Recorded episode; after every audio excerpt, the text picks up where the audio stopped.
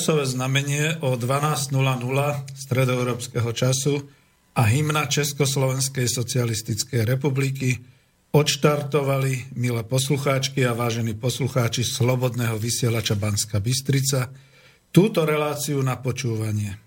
Je to mesačník spomienky na socializmus, je to číslo 07. Je 31. oktobra roku 2016. To nezabudnem zdôrazniť.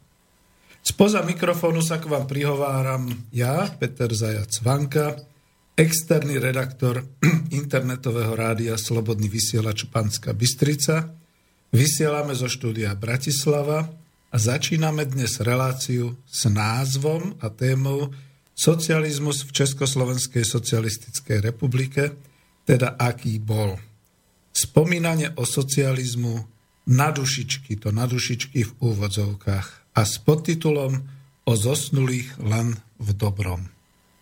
Takže táto relácia, ak vy uvážite, milí priatelia, môže byť aj kontaktnou v takomto pre kontakt síce nezvyčajnom čase, na poludne a dokonca ešte aj pred sviatkami, ale to nás musíte zavolať, ak budete mať chuť, na telefónne mobilné číslo 0944 462 052 alebo mailujte na známu adresu studio zavináč slobodnyvysielac.sk Pokiaľ nás máte otvorené na web stránke, tak tam máte e, v ľavo taký zelený obdržník zvislý, takže takisto keď zašlete e, vaše meno a mailovú adresu a napíšete buď poznámku alebo otázku, tak samozrejme Môže to byť kľudne aj kontaktná relácia, aj keď som zvyknutý, že tieto relácie možno práve preto sú na obed takto posunuté, tak sú väčšinou na počúvanie alebo také osvetové. No, takisto, pretože to by som sám nezvládal, techniku tu v štúdiu zabezpečuje Martin Bavolár, takže ahoj Martin. Ahoj Peter, prajem tebe aj ľuďom, ktorí si naladili rádio Slobodný vysielač pekné pondelkové už popoludne a máme prakticky posledný oktobrový pondelok tohto roku a v Bratislave je veľmi pekné slnečné počasie, takže o to príjemnejšie počúvanie z Bratislavského štúdia. Ešte raz všetko dobré.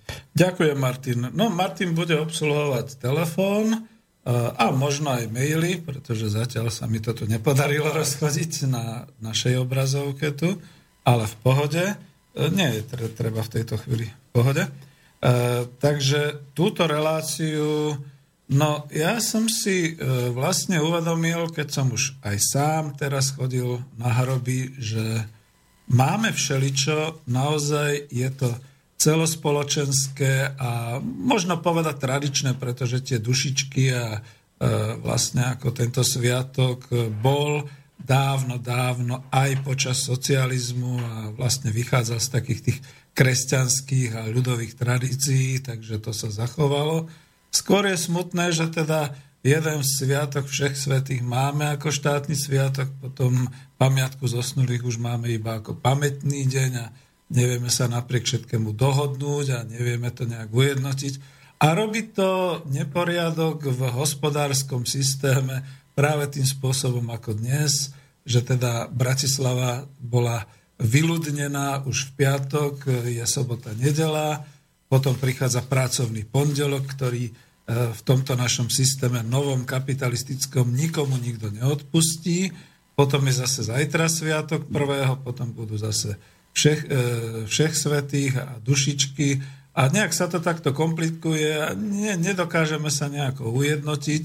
Pritom nie je to náboženský sviatok, ale je to naozaj ľudový sviatok.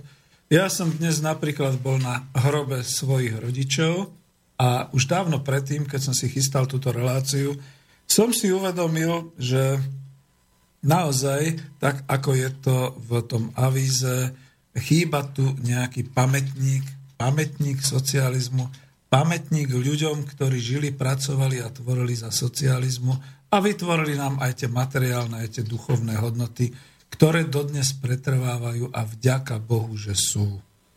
Takže na dušičky, o mŕtvych len dobré, a dúfam, že teda telefonáty budú takisto určitým spôsobom v pozitívnom zmysle a ja už sa pustím do témy týmto spôsobom. Komunisti vymierajú. Zostala už len spomienka a mohutné materiálne a duchovné základne celého spoločenského aj materiálneho života, z ktorých žije dnes už rozdelená česká a slovenská spoločnosť. Už dve dekády po skončení socializmu.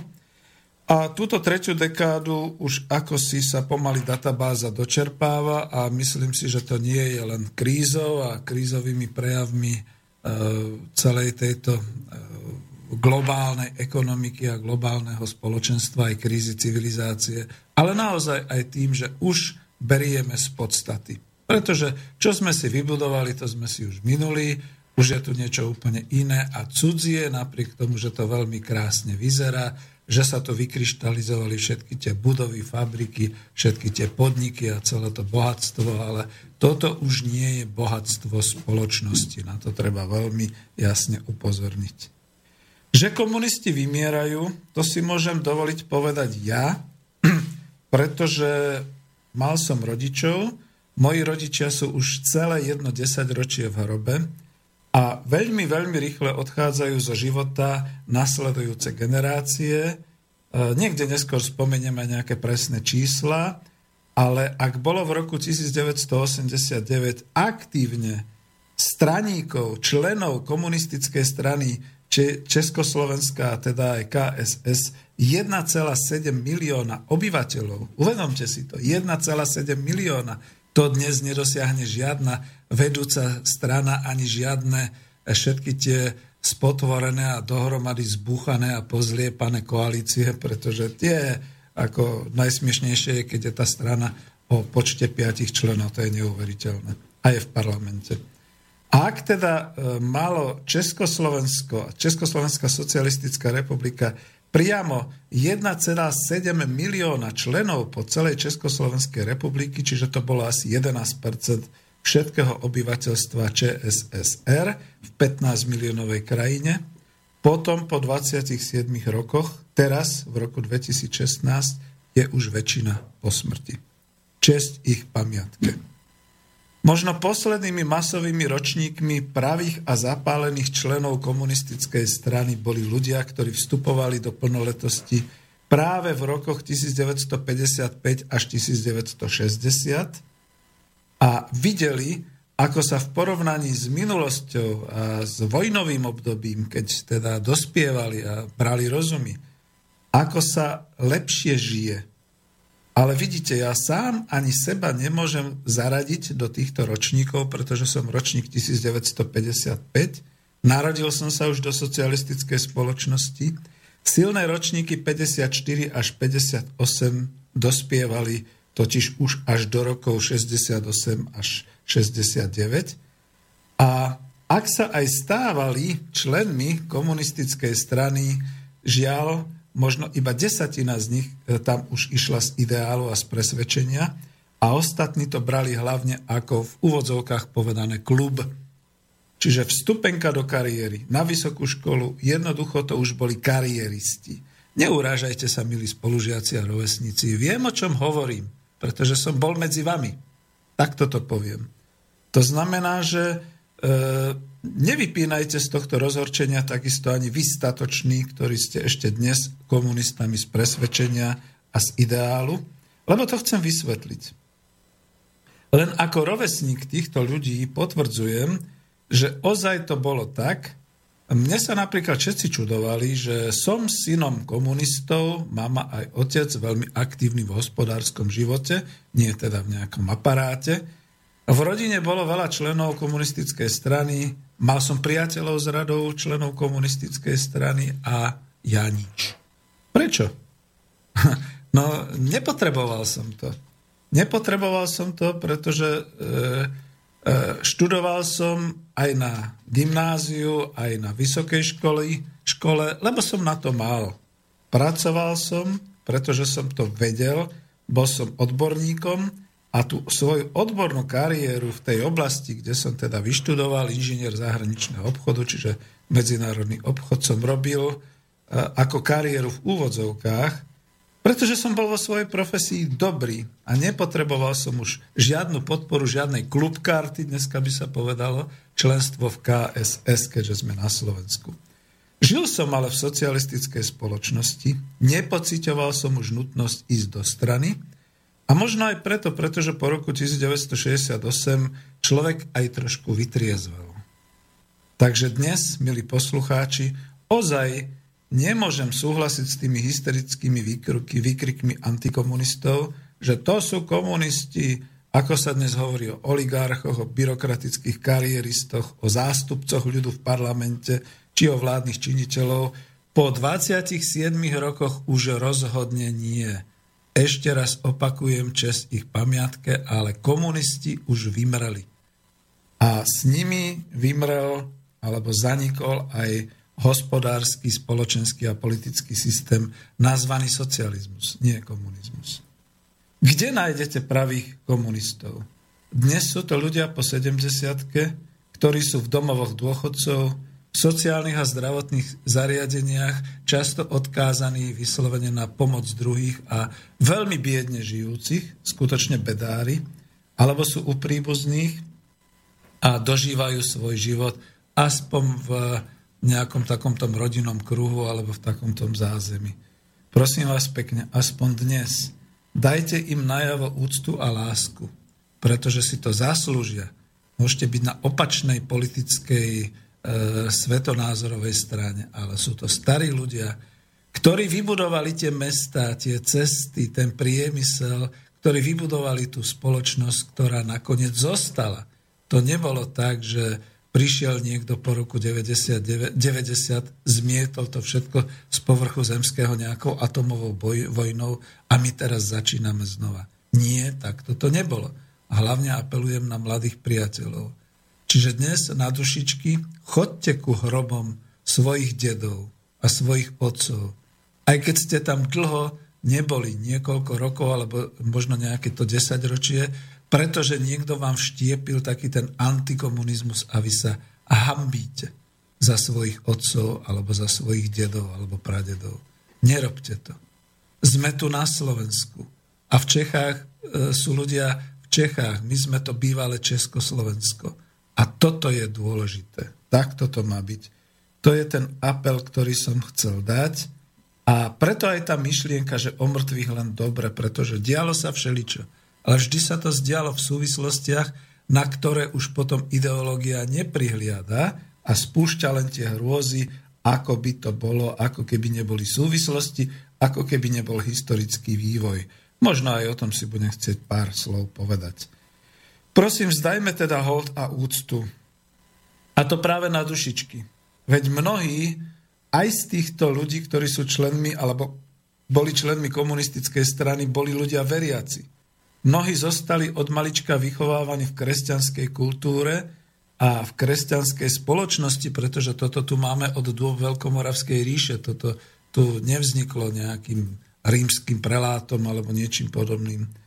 Alebo aspoň verili, verili v lepšiu budúcnosť, verili v lepšiu spoločnosť po vojne. A, alebo boli naozaj tej viery, vierovýznania, či evangelického, husicko-bratského, kalvinského, dokonca katolického, respektíve naozaj pravoslávnej církvy. To je jedno, skutočne je to tak, že všetci sme tu na Slovensku a v Čechách potomkami, potomkami týchto ľudí, ktorí neváhali, keď bolo potrebné pracovať a obetovali sa. A ja teda teraz poprosím o hudbu, bude to Vierka Špinarová.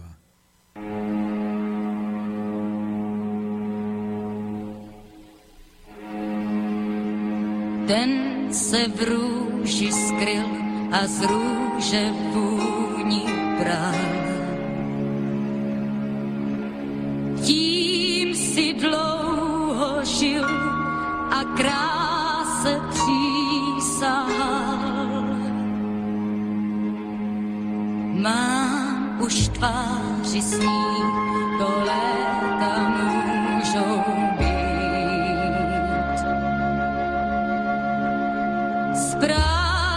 slůvek tvých si sotva písních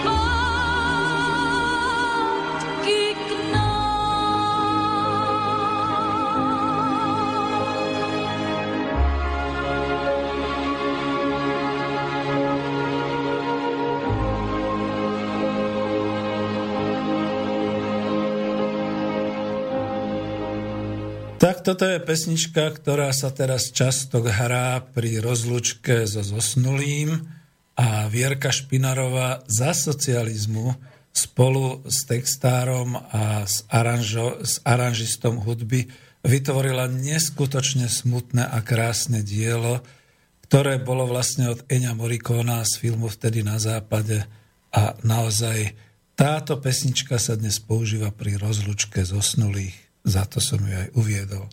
Čest teda pamiatke všetkým, všetkým, ktorí už nie sú na tomto svete a obetovali sa za nás. No ja by som rád položil kvety a zapálil sviečku aj niekde univerzálne pri nejakom celospoločenskom pamätníku na socializmus v Československu. Pretože generácie ľudí, a to nie len čisto komunisti, pracovali, žili, vytvárali tie obrovské materiálne, spoločenské, kultúrne hodnoty a nakoniec aj športové výkony, aj všetko toto priemysel v našej vlasti, Československej socialistickej republike. A celá táto etapa spoločnosti a histórie sa už uzavrela nenávratne. Pretože naspäť cesty niet, tak hovorí aj Ľudovič Túr. História už túto etapu môže po 27 rokoch novej doby uzavrieť a patrí sa aspoň jeden jediný, nie viac možno, pamätník na toto obdobie vzniku, rozkvetu a ukončenia socializmu a, so, a vlasti, v ktorej sme žili E, nejak takto postaviť. Bez hany a s úctou, pretože my si predsa vieme úctiť a nehaniť svojich predchodcov a obdobie, ktoré tu bolo. Vlastne pri toľkých rôznych pamätníkoch histórie e, v Čechách a na Slovensku nikoho ešte neudrelo do očú, že my tu dnes na území bývalej Československej socialistickej republiky nemáme ani jeden skutočne postavený pietný pamätník na obdobie socializmu, na socialistické obdobie Československej socialistickej republiky. Nič, čo by pripomínalo pietu už zaniknutého štátu a spoločensko-ekonomického systému. Lebo treba to naozaj takto uviesť a takto hovoriť, nie stále a dookola, e, doslova by som povedal, budiť a dráždiť duchov pretože tí duchovia sa vám môžu naozaj vypomstiť, keď to budete robiť tak ďalej, milí priatelia. A nie tí, ktorí počúvajú. Pretože skôr to myslím a adresujem tým druhým. Dnešné generácie si pojem socializmus povinne, celoškolsky a inštitucionálne divne z ústavy zhmotňujú s gulagmi, s, ostatný, s ostnatými druhotmi, s väznicami, s pracovnými tábormi, s nedostatkom všetkého, so zabíjaním, s miliónami obetí, pričom toto je morbídna a zvrátená predstava štiepená spoločnosti, aj našej spoločnosti, tu na Slovensku a v Čechách, zvonku. A kľudne poviem a odvolám sa, a mám tu knižku, z ktorej možno potom zacitujem, zvonku admini- americkou administratívou, pretože tí nepoznali slovo socializmus, pre nich je všetko komunizmus. A to dokonca od nejakého roku 1946 a skôr. A samozrejme, dnešné generácie sú ovplyvnené aj našimi domácimi antikomunistami, odchovanými nenávisťou a pomstou. Nemali byť za to trestne stíhaní? Za tú nenávisť? Lebo oni sú tí praví extrémisti. A dnes, keď sa tak z Bruselu bojuje proti nenávisti a proti extrémizmu, hej, tu máme okamžite kandidátov. Len ako si Ľubo Blaha sa obracia nesprávnym smerom, alebo breše na nesprávny strom. Takže tak by som to povedal. U nás v oveľa väčšom extrémistickom rozsahu a v oveľa hĺbšej nenávisti, ako by dnes vôbec mohli uniesť bez poškodenia tieto štandardy Európskej únie o šírení nenávisti a tolerančné kultúrne patenty v úvodzovkách bruselských multikultúry, gender a iných rovností, sa už 27 rokov flagrantne narušujú tieto princípy úcty alebo aspoň princípy objektívneho hodnotenia. Dokonca tu máme nejaký ústav pamäti národa, ktorý už požiera vlastné deti keď niekto len sa zmieni, že to nebolo tak a že to možno bolo aj inak, tak je vyhodený. Takže kam sme to až dospeli v roku 2016.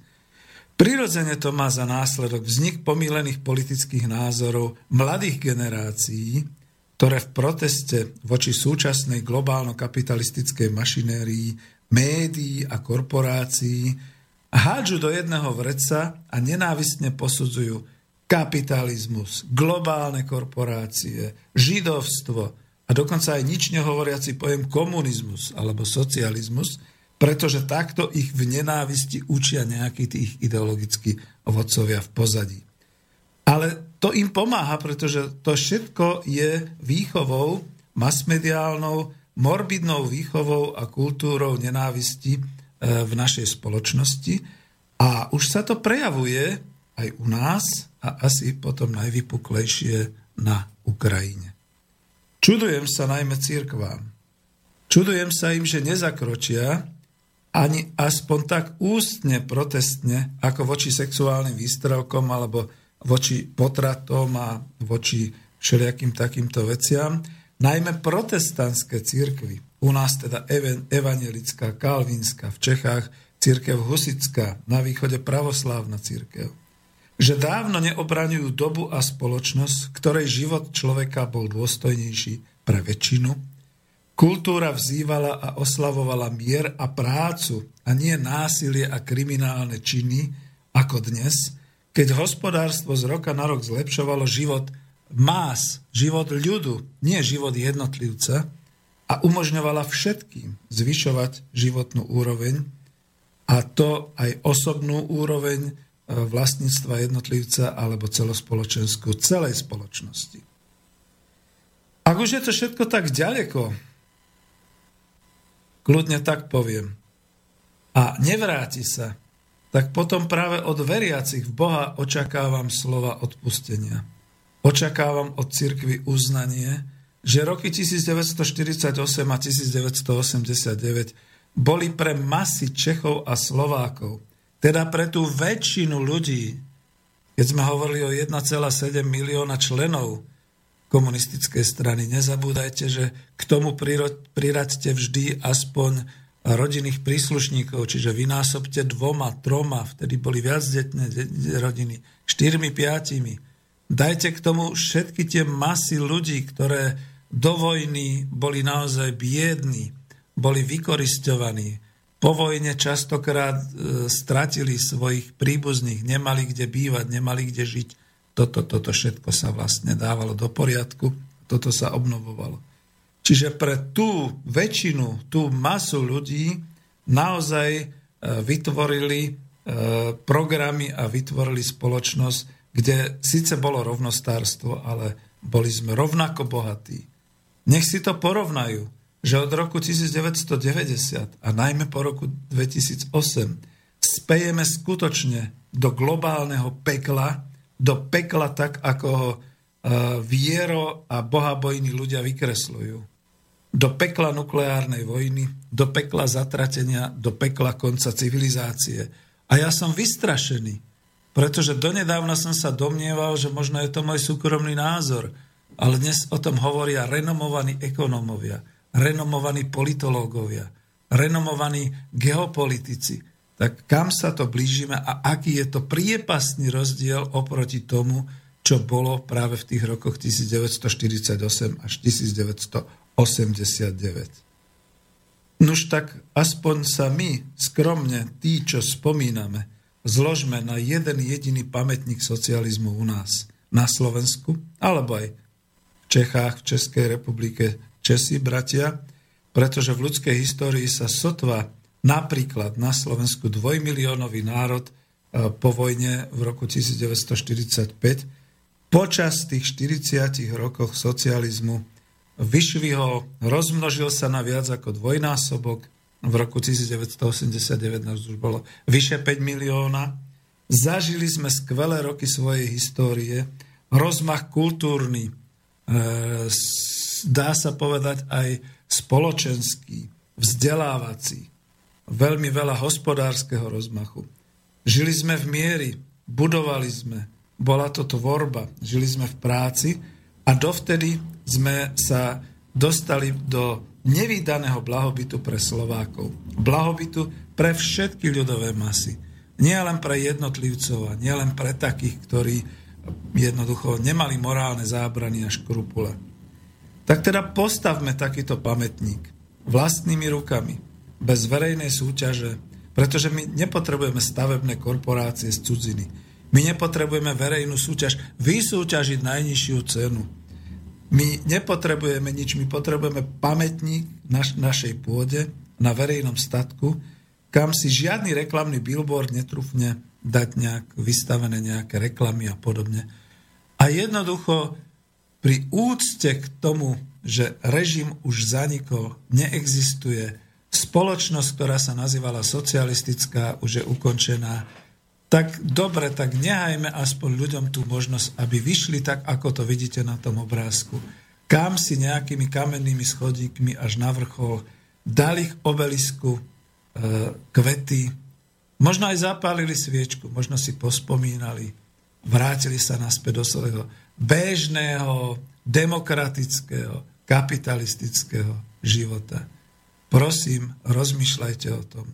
A práve tí nepriatelia socializmu, rozmýšľajte, či by nebolo lepšie už dnes naozaj uzavrieť celú tú etapu. Už viac nevyvolávať duchov, pretože duchovia sú zlí. Tí vám ublížia, keď to budete stále ďalej turbovať a, rozvíjať a vytvárať nenávisť a podobne. Nehajte už mŕtvych, nech už odpočívajú v pokoji. Takisto ako systém. Pretože naozaj aj ten ľudovič Štúr povedal, naspäť cesta nemožná. Vopred sa ísť musí. My hľadajme možnosti budovať inú spoločnosť. Sociálne spravodlivú spoločnosť. Spoločnosť, v ktorej skutočne bude naozaj možné e, jednoducho e, znova mať dôstojný život a vrátiť sa k tomu, čo naozaj je podstatné pre existenciu človeka aj celej spoločnosti. K životu spokojnému, k životu, kde nebude násilie, k životu, kde nebude nespravodlivosti. No ja som spočítal, ako som to mal v rodine medzi príbuznými a medzi známymi. Ako som to mal s členmi komunistickej strany, s komunistami. Otec, mama, otcov brat, jeho manželka, bratanci, známi, známi v okruhu možno 55 ľudí, čo som dopočítal, z nich bolo 11 ľudí komunistov. Povedzme, neskôr na pracoviskách bolo viac členov KS, ale žiaľ, tu už som pocitoval, že často to boli kluboví partajníci, tak ako som spomínal. E, sedieť na funkcii znamenalo e, ako mať naozaj tú klubovú kartu, treba to takto povedať. To všem samozrejme neznamená, že socializmus bol zlý.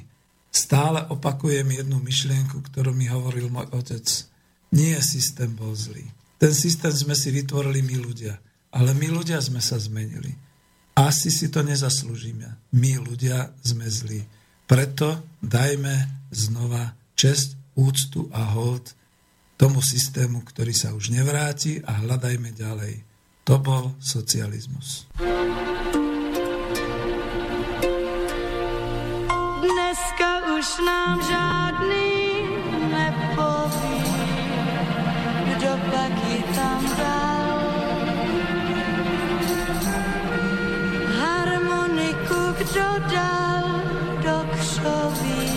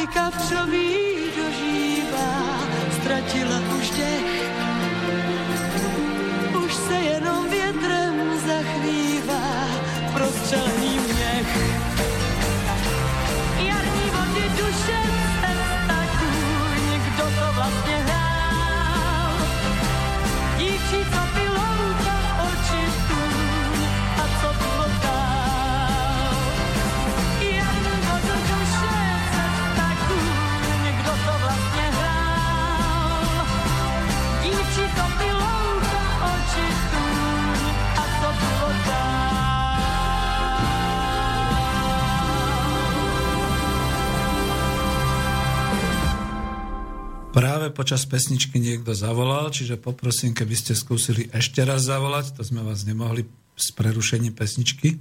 Takže medzi tým poviem, že toto bola uh, harmonika, respektíve volalo sa to Cesta, spievala to Marta Kubišová a táto pesnička vyhrala, predstavte si, Bratislavskú líru v júni 1968.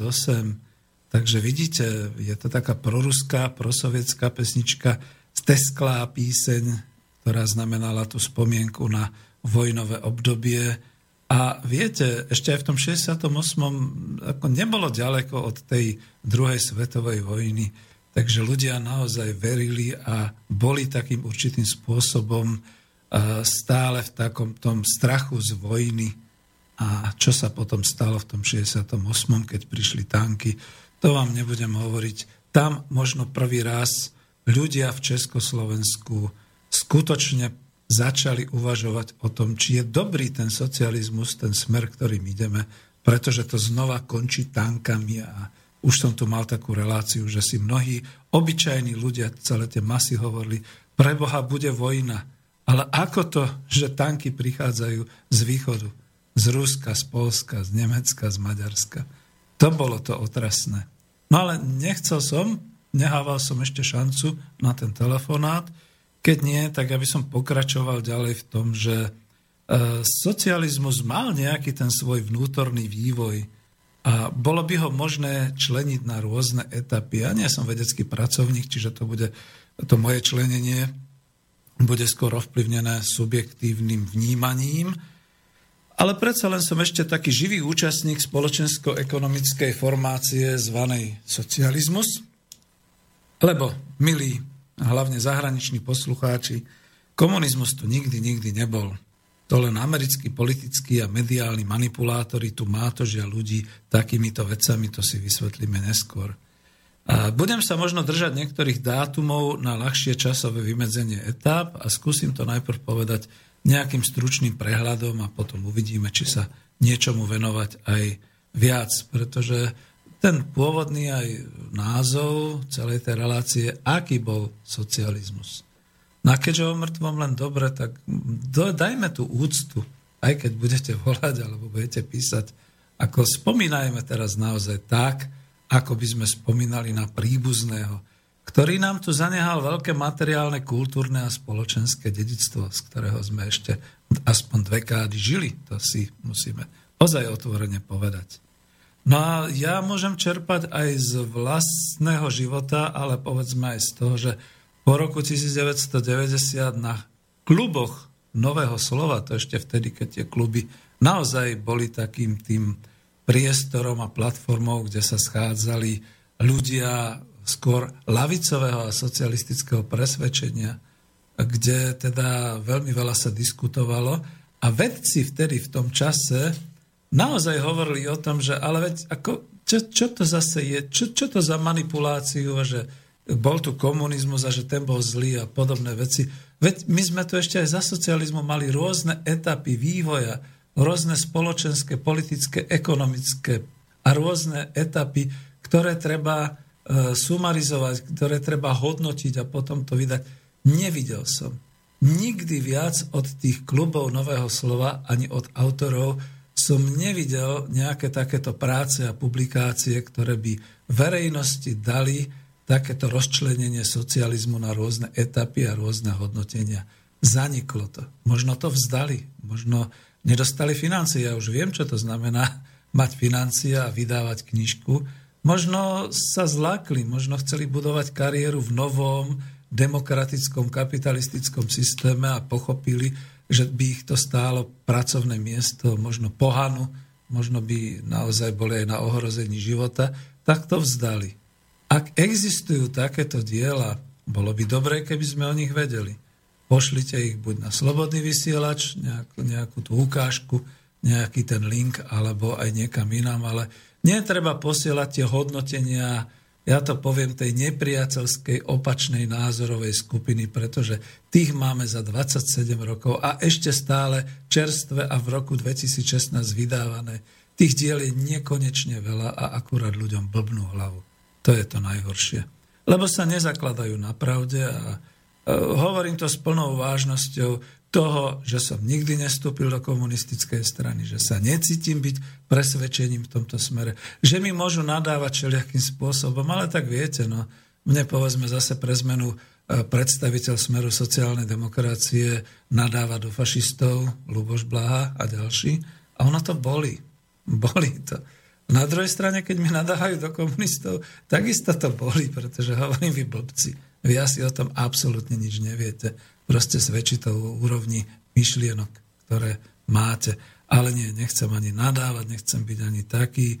Ja som v tej prvej časti a v tej prvej polovici prejavil určitú úctu a naozaj by som chcel pokračovať hodnotením, aký bol socializmus, ale podľa týchto určitých etáp a subjektívne, treba to naozaj tak povedať, že ja nie som ani vedec, ale som človek, ktorý skutočne žil v tomto období.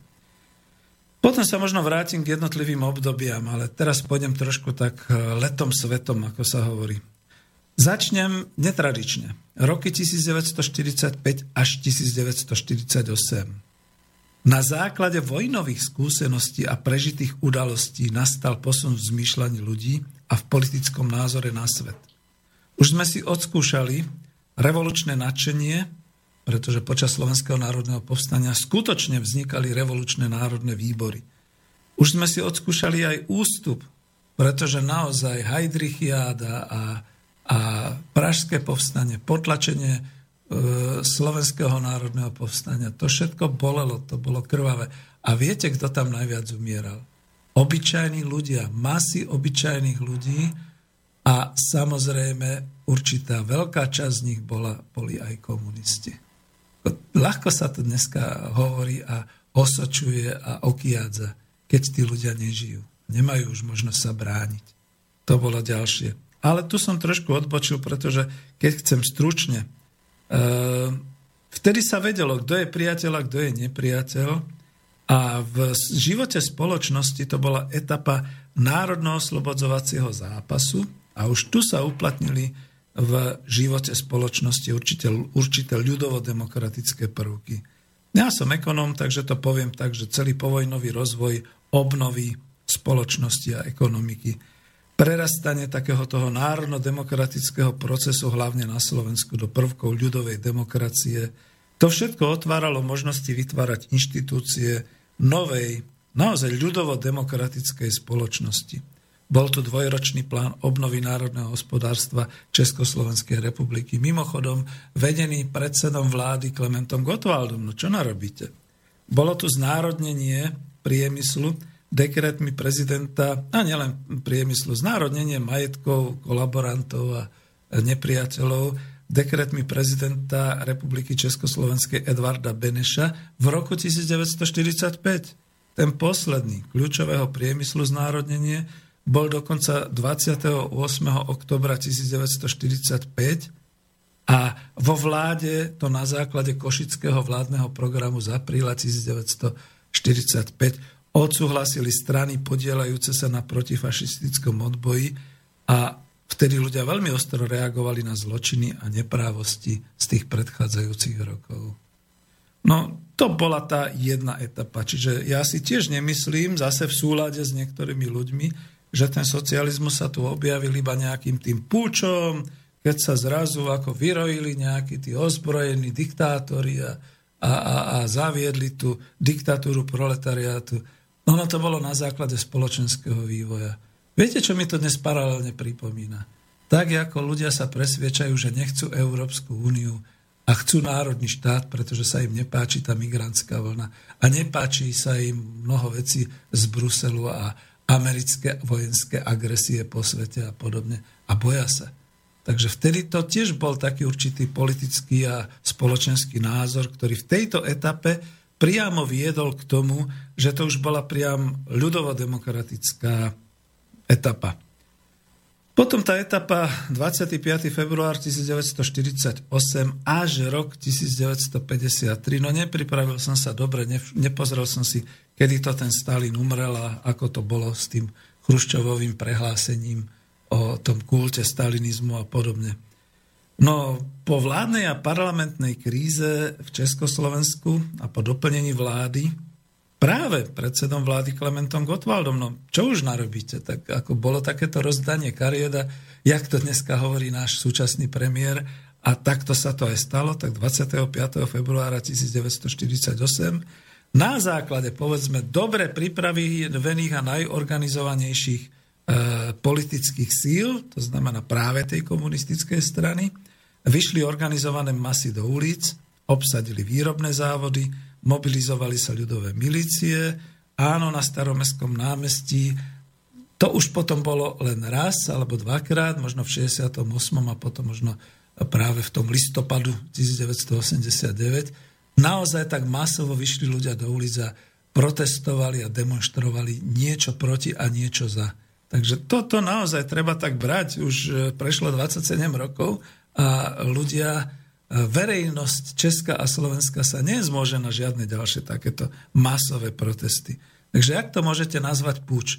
Puč je vtedy, keď proste nejaká skupinka ozbrojencov vybehne, pozabíja vládnych činiteľov, obsadí rozhlas, vyhlási vojenské právo stanné. A, veď sme to mali nedávno, no to tu u susedov v Turecku za Erdogana, keď teda ako pučisti sa pokúsili ako niečo zorganizovať, tak ako máme čerstvé veci z histórie.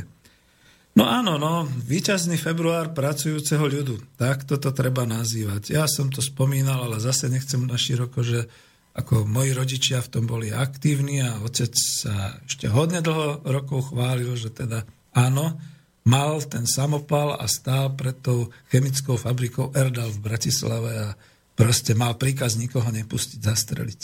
No bolo také obdobie, tak ako, to si treba povedať jasne a zrozumiteľne. Nebudem tu pomenovať teda udalosti týmito inými názvami. Reálne potvrdím, že tu po 25. februári 1948 nastala tá dnes toľko obávaná diktatúra proletariátu a nastalo budovanie socializmu. Až po ten rok 1953, po smrť Stalina, my sme boli vždy ovplyvňovaní vonkajšími politickými a medzinárodnými e, situáciami a, a udalosťami a dokonca až po tú menovú, repu, e, menovú reformu, ktorá tu bola. Možno pôjdem stručnejšie, pretože to chcem uzavrieť a potom sa už venovať. Rok 1953 až rok 1960. No, to už som bol dieťaťom a mal som sa dobre. Ako niekedy by som venoval nejakú reláciu tomu dedovi Mrázovi. Áno, nechodil žiadny Santa Claus, to je blbosť, ale nechodil ani Mikuláš a chodil skutočne dedo Mráz aj so snehulienkou a s čertom. To bolo zaujímavé, že tá kombinácia bola takáto.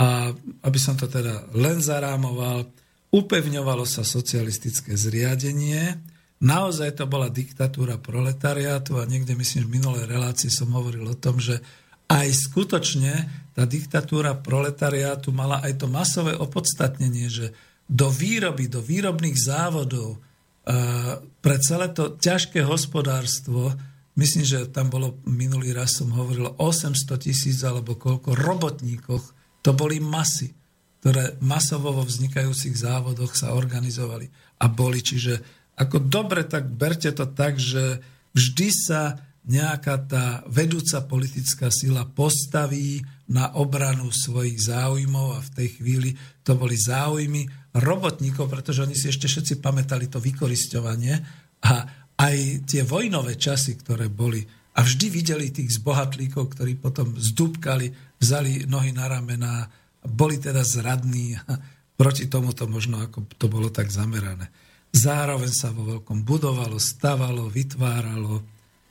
To bolo skutočne, to bola etapa, kde to ja si ešte na to nemôžem pamätať, ale povedzme, že viem, že teda keď sa rodičia schádzali s nejakými známymi alebo podobne, veľmi veľa sa spievalo, to sa dnes už nespieva. Dosť bolo takého aj radosti, aj smiechu, ale zároveň viem, že chodili unavení, že Málo kedy sa otec so mnou hral, pretože bol unavený a, a to nebol priamo robotník, to on pr- bol v podstate hospodárskym pracovníkom. Ďalšia etapa. 1960, možno dokonca tá, keď vznikla teda tá prvá ústava socialistická, až po 25. august roku 1968. Ja to nazvem jednoznačne zlatý vek československého socializmu skutočne zlatý, pretože my sme postupne išli vlastnou cestou, hľadali sme moderný prístup k socializmu s ľudskou tvárou, tak ten vrcholil až niekedy v januári 1968 eh, a eh, vznikalo veľmi veľa. Eh, zrazu tu bola tzv. oslobodená domácnosť. Napriek tomu, že všetci teraz kričia v obchodoch, bolo málo, predtým neboli žiadne obchody. Boli také tie kupecké krámky a e, ešte počas vojny židovské krámky, ktoré potom boli arizované a podobne, aspoň na Slovensku. Najväčšími obchodnými centrami bol Brouk a Babka. To bol jeden, dva takéto obchody v centre Bratislavy. E, bol Baťa, tam, kde už dneska ani Baťa nie je, pri Michalskej bráne a takéto, čiže ako neblbníte ľudia. To, celá tá obchodná sieť sa budovala až potom, všetky tie jednoty a všetky tie obchody a reštaurácie, raje a podobné záležitosti. Vtedy nastal vek aj trošku toho konzumu, to znamená, ako sa budovali e, domy, tak sa budovali domácnosti, e, ľudia sa ženili, vydávali, mali deti, vznikali jasle, množstvo škôl vznikalo, e, vznikali prvé naozaj spotrebné tovary, ako ne, nedá sa to porovnať samozrejme so západom, to si niekedy budeme musieť povedať. Ale a, a vznikala kultúra. Kultúra, z ktorej aj ja čerpám tie pesničky hlavne ako v tom zlatom veku československého socializmu. No a to všetko skončilo vlastne okamžite tým, že ten socializmus s ľudskou tvárou nebol zvládnutý. Tvrdo bol tento vývoj prerušený augustom 1968 úplne zaniklo presadzovanie tzv. všeľudového štátu. E, to už malo byť bez diktatúry proletariátu, až tým smerom sme sa pohli. A presadzovanie myšlienky všeľudového štátu sa nieslo dokonca od roku 1966. Neviem, či tu budem mať toľko času, ale mám tu nejaké také poznámky, že teda e, toto bolo presadzované. Dokonca sa to rozvíjalo aj na nejakej právnej úrovni a všeludový štát to už nemalo byť také, že diktatúra robotníkov, ale skutočne to už mal byť štát e, rolníkov, robotníkov, pracujúcej inteligencie a vôbec všetkých ľudí, občanov, obyvateľov Československej socialistickej republiky. Týmto to malo ísť. No bolo to zabrzdené. Skutočne bolo to prerušené a ďalšia etapa po zlatom veku československého socializmu bola roky 1968, 1973 nastala normalizácia, ale ešte pred tou normalizáciou bolo také bezvládie, také čudné obdobie, možno až do toho ďalšieho 21. augusta 1969, keď nebolo veľa vecí jasných. Skutočne ľudia ešte tvorivo pracovali, rozmýšľali, ešte boli nadšení tým socializmom. Naozaj tu boli tie heslá, že socializmu si ukradnúť nedáme, Dubček, svoboda, naša jednota, proste všetky tieto hesla. A to chce klid, pán Verich vykrikoval, to chce klid, nedáme sa vyprovokovať. To bolo hneď v auguste 68. A všetko to vyzeralo nejako tak, že to je omyl, že jednoducho to, čo sa stalo, ten august to bola nejaká provokácia, to, to nebudeme brať. To vyjednávali sme, že u nás je v poriadok, u nás je kľud Ja sa pamätám, že som s rodičmi bol na dovolenke v Bulharsku a tam sa nás Bulhári pýtali, že jaká je to tam kontrarevolúcia, kde sa strieľa. My sme hovorili, nie je kontrarevolúcia, u nás je poriadok, u nás je kľud, my chceme len lepšie a tak ďalej. No, bolo to nejako prevrátené, znova by som v tej etape potom použil nejaké tie dokumenty, aj to moskovské, kde teda boli zlomení naši predstavitelia, aj to, že bol vyhlásený ten zjazd komunistickej strany za neplatný a potom to už išlo naozaj do normalizácie po roku 69. No ale dnešnými očami, keď sa na to človek pozrie, bolo to až nebezpečné obdobie, viete, lebo nielen, že to mohlo zaiskriť medzi NATO a medzi Varšavskou zmluvou. Ale mohlo to zaiskriť aj niekde naozaj v tej centrále u Rusov, u Sovietov s tým, že bolo by to krvavo potlačené. Veď ako vieme, že aj v Maďarsku, vieme, že v Polsku, takže na čo sa to hráme? Prečo si uvedomme, že dobre, tak bola to normalizácia.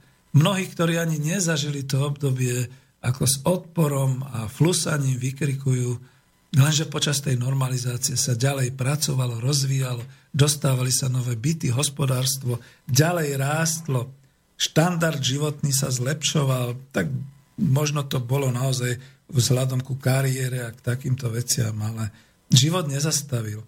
A ja to môžem kľudne povedať tak, pretože som to už pocitoval, to už som bol puberťák a nesiahajte mi na moje detstvo a na moju mladosť, pretože tá bola šťastná, my sme boli skutočne spokojní, veselí a nejaká politika ma v tej chvíli vôbec nezaujímala. Takto by som to uzavrel. No jediné, čo je, že v tom čase, napriek tomu, že nastávala taká tá tichá federalizácia ekonomiky, že vznikali podniky aj na Slovensku, VHEčky na Slovensku, že v podstate nastupovali produktívne generácie, vzdelané generácie, ktoré sa už viac začali orientovať na vlastný prospech a na vlastný osobný rozvoj životnej úrovne, než ako na ten spoločenský prospech a spoločenské aktivity. To všetko bolo spôsobené naozaj tým augustovým zastavením v lete. Roky 1973 až 1988 rozvoj spoločnosti, hospodársky rast s napätím v zdrojoch a s pocitom určitej potreby hospodárskej reformy, ale aj spoločenskej. Pretože ľudia naozaj už neboli takí nadšení a nepracovali s takým nadšením, vyžadovali efektivitu, vyžadovali osobnú spotrebu, zvyšovali sa nároky. Takže začali sa uskutočňovať určité ekonomické reformy a váhalo sa pod vplyvom zahraničia teraz opačné váhanie, pretože nastala perestrojka. Ja som bol ten človek, ktorý chodil obchodne za podnik zahraničného obchodu Technopol do Moskvy a do Sovietskeho zväzu a videl som, čo tá perestrojka tam robí, jaký hrdina je Gorbačov na začiatku a ako to všetko bolo. Čiže ako tu až možno naše vedenia zostali v takom pomikove a teda e, zostávali v napätí, že čo to bude spôsobovať. Opačne. Mňa si potom privolal nejaký ten predseda miestnej partaje, a pýtal sa ma, ako je to v e, Moskve a v Sovjetskom zväze a keď som začal hovoriť, tak stišoval hlas a už mi nechcel dať hovoriť, lebo ja som došiel s tým nadšením, že ako sa to tam otvára, že je to u, na, je to u nich presne také, ako bolo na jar 68 v Československu. No. Čiže takto to bolo. Čiže etapa 73 1988. Napriek tomu sa veľmi veľa stavalo, budovalo, tvorilo, Akurát teda, že nastali určité napätia v ekonomických zdrojoch.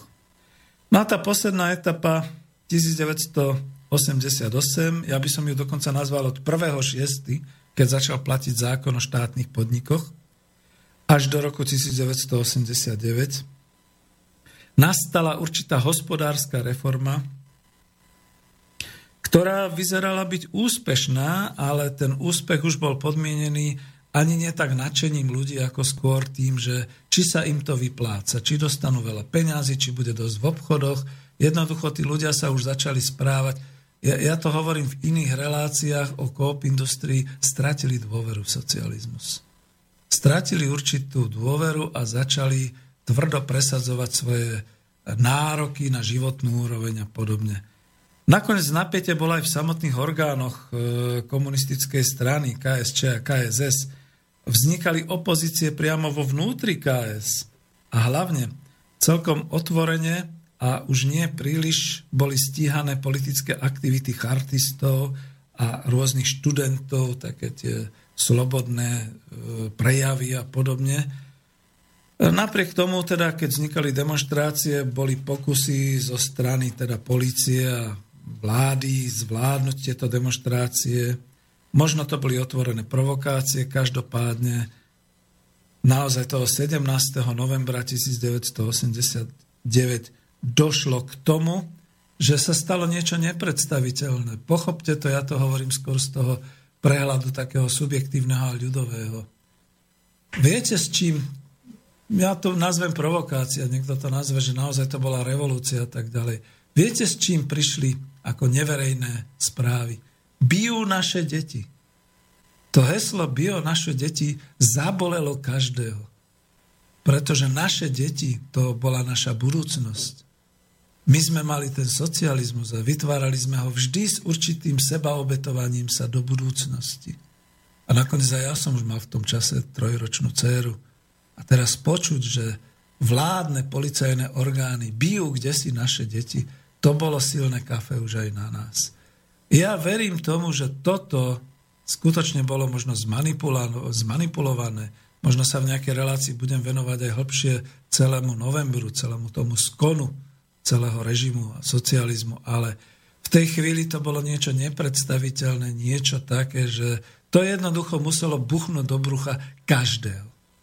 A keď to buchlo každého, samozrejme bolo, boli tu už aj vonkajšie okolnosti, geopolitické a podobne, e, viedlo to zrejme k rýchlemu a revolučnému z hľadiska rýchlosti spoločenských a politických dejov prechodu vládnej a teda aj zákonodárnej a výkonnej moci z rúk KSČ a KSS do rúk tzv. občianskej opozície, čiže verejnosti proti násiliu a občianskému fóru a tých všelijakých ďalších politických síl, ktoré vtedy vznikali, začali sa príjmať zákony a tieto zákony tu niekde uvediem, dám si tú námahu, ktoré nakoniec viedli, a ja to definujem skôr hospodársky, ako právne a nejak tak spoločensky, k tomu, že ku koncu marca 1990 na základe prijatých zákonov hospodárskych socialistické zriadenie v Československu zaniklo. Čiže toľko k tomu, aké boli tie etapy. Ja viem, je to moje subjektívne vnímanie a chápanie, ale viete, my sme si to ani vtedy neuvedomovali. Ja som už vtedy samozrejme tiež zblblý, treba to povedať, odišiel zo štátneho podniku, začal som pracovať ako obchodník, ako človek, ktorý rozumie zahraničnému obchodu, veď to sa vtedy otvárali také možnosti do družstva. Potom som si uvedomil, že to družstvo, to už sú dvaja súkromníci, ktorí o seba začali opierať pištole veľmi skoro pri prvom zarobení milióna a tak ďalej. Ja som si vtedy hovoril, no ale to už, to už naozaj, to, to ide dolu vodou. Toto nie je to, čo sme chceli. No a to sa ešte len písal polorok 1990, keď sme si mnohí povedali, no ale toto je exitus, to je skon. Tuto už žiadny socializmus nevidím. Takže toľko. No skúsime dať nejakú veselšiu pesničku.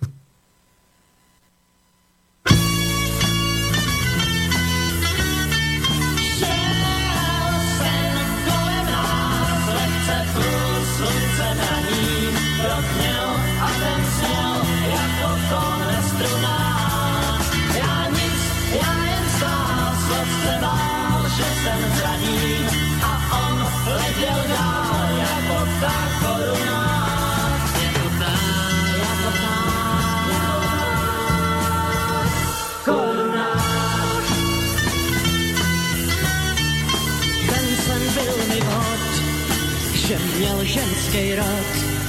Proto na tu holku strašnou spoustu od. A snad se ani nenaděju už jí stačím zás, jak do jde čas a zrovna kolem nás.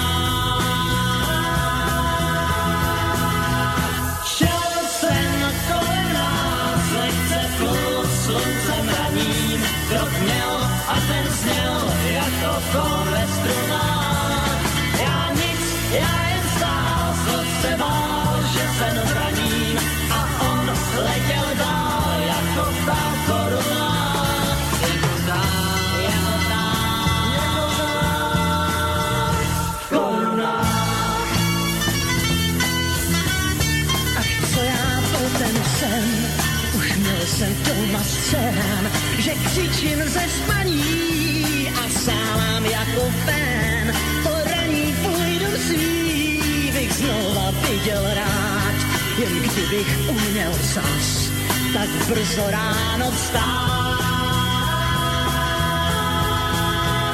Šel jsem kolem nás, plul sluncem raním, krok měl a ten zněl jako konec strunách.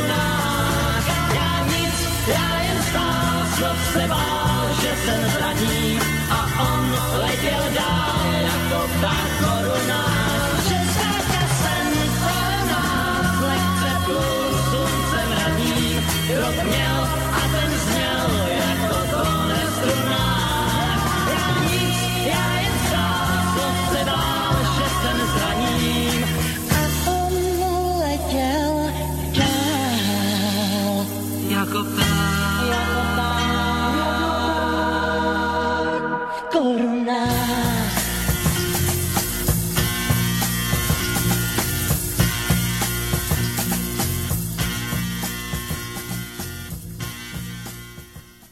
Takže posteskli sme si, tak československy povedané, s Vaškom Neckárom e, pesničku Šel sem kolem nás.